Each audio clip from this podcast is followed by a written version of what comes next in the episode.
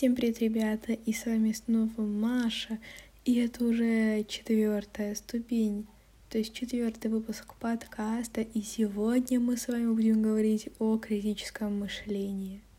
В конце я скажу книгу, из которой я брала всю информацию. Я, конечно, не буду вам перечислять все-все-все, что я прочитала.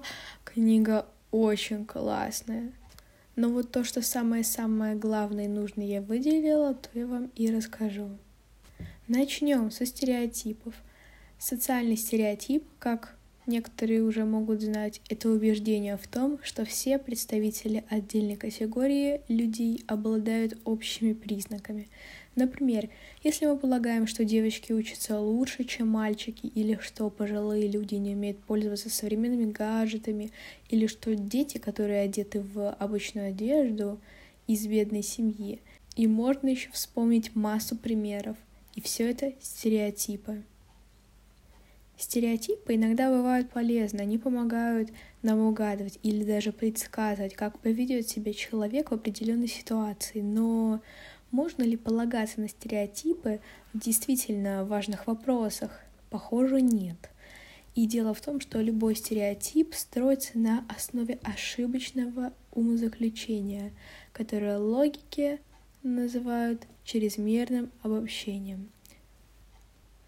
Оно выглядит так. Все x, о которых я знаю, обладают свойством y. Следовательно, вообще все x обладают свойством y. И тем более стереотипы могут быть обидными и даже унизительными. И теперь я вам расскажу о интересном эффекте ореола. Эффект ореола — это склонность человека оценивать поступки других людей на основании первого впечатления.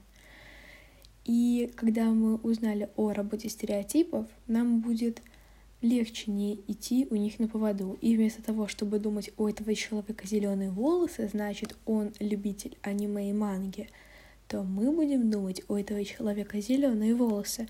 Но это может означать многое, нужно собрать больше информации о нем, чтобы делать выводы. И часто мы не замечаем, что этот эффект влияет на наш выбор, и в результате мы выбираем не то, что действительно хорошо, а то, что выглядит хорошо. Но что же делать, если мы хотим, чтобы наши решения были более взвешенными и объективными? Можем ли мы заставить наш мозг не давать нам эти неправильные подсказки, если мы в них не нуждаемся? И похоже, что нет. Эту часть работы мозга мы не можем контролировать, так как а, не способны контролировать свое сердцебиение или же реакцию на неожиданный громкий звук. Когда выбор действительно важен и от него многое зависит, давайте возьмем паузу и поразмыслим, действительно ли перед нами хороший или плохой предмет, и, возможно, мы считаем его таковым только из-за внешней привлекательности или, наоборот, непривлекательности для нас. Переходим к следующему вопросу. Как проверить слова? Давайте представим, например, вот такую ситуацию. Ваш одноклассник говорит, что классную руководительницу собираются уволить. Как поступить в этой ситуации? Ты и твои одноклассники очень хорошо к ней относятся, и без нее вам будет явно хуже. И при этом никаких причин для увольнения точно нет.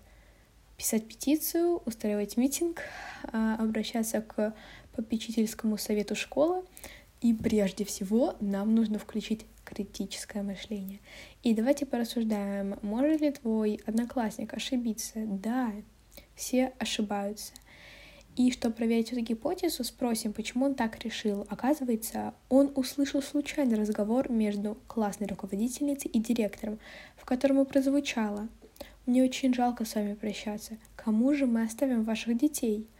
Могут ли эти фразы означать что-то еще помимо увольнения? Конечно. Командировку, отпуск, конференцию, больничный, повышение квалификации, да мало ли что.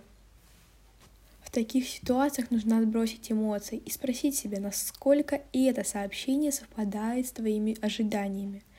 Ищи первоисточник информации или подтверждение из нескольких независимых друг от друга источников. Итак, теперь давайте о аргументах. Представим ситуацию. Ты должен поступить в МГУ. Почему?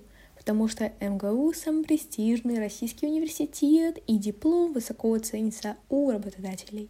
В первой части аргументации мы можем увидеть логическое заключение. Если поступить в МГУ, то можно легко устроиться на престижную работу. Ты поступишь в МГУ, следовательно, легко сможешь найти престижную работу. И далее нас отсылать к опыту человека, который подтверждает это заключение, и все вышеперечисленное делает аргумент довольно убедительным. Давайте поговорим о законах аргументов, какие они должны быть. Аргументы должны быть релевантными. Релевантными означает соответствующими. Если говорить просто, то релевантные аргументы — это те, которые не отходят от темы обсуждения и соответствуют тезису. В споре нужно обращать внимание на слова собеседника, а не на его личные качества. И второй закон — аргументы должны быть истинными, что, наверное, и так понятно. Третий — аргументы не должны быть голословными. Голословность или необоснованность аргументов часто приводит к неубедительности аргументации. То есть вот как пример, тебе нужно поступить в университет, потому что так надо. Тебе нужно поступить в университет, потому что у большинства успешных людей есть высшее образование. И тут мы уже с вами видим несостыковочку. Вот смотрите, Последний аргумент посмотрим. Тебе нужно поступить в университет, потому что согласно исследованию, опубликованному в научном журнале «Вопрос образования», 86% успешных людей имеют высшее образование. И тут уже последний аргумент самый убедительный. И четвертый закон — это аргументы не должны противоречить друг другу. И давайте сейчас я вам расскажу о правильных рассуждениях. Давайте посмотрим на примеры. Посылка первая. Все хорошие игры получают высокие оценки критиков. Ссылка вторая. Драконы в подземельях критики оценили очень высоко. Заключение. Драконы в подземельях – хорошая игра. И допустим, что обе посылки этого рассуждения истины, но может быть ли заключение ложным? И для того, чтобы это проверить, нужно сделать два шага. Первое – это определить структуру рассуждения и его логическую форму. Заменим все понятия буквами. Посылка первая. Все A есть B. Посылка вторая. C есть B. Заключение C есть A. Смотрим пример. Все котики милые. Барсик милый. Значит, барсик — это котик. И таким образом, изучая логическую форму суждения, мы будто одновременно изучаем все рассуждения этой формы. И шаг второй — это попытаться подобрать контрпример рассуждения той же формы с истинными посылками, но ложным заключением. Допустим, A — это человек, B — млекопитающее, C — корова. И подставим эти понятия в нашу логическую форму. Все люди млекопитающие, корова млекопитающая, значит корова человек. Но здесь явно что-то не так. И значит, что мы с вами нашли конпример. Тут а, посылки истинные, но ложное заключение. Посмотрим на другое рассуждение про драконов в подземельях. Игры, которые получают высокие оценки игроков, хорошие. Драконы в подземельях получили высокую оценку игроков. Следовательно, драконы в подземельях — это хорошая игра. И тут мы с вами видим логическую форму. Все A есть B, C есть A, значит C есть B. И понятие, то есть A это игры, получившие высокие оценки игроков, B — хорошие игры, и C — это игра «Драконы в подземельях». И попытавшись э, подобрать контрпример, мы уже сможем увидеть, что найти его не получается. И действительно, такой же формой обладает одной из самых известных древних рассуждений. Все люди смертны, Сократ — человек, значит, Сократ смертен. И если у нас не получается найти контрпример, перед нами правильное рассуждение. Значит, его форму можно использовать и в других ситуациях, не боясь совершить логическую ошибку.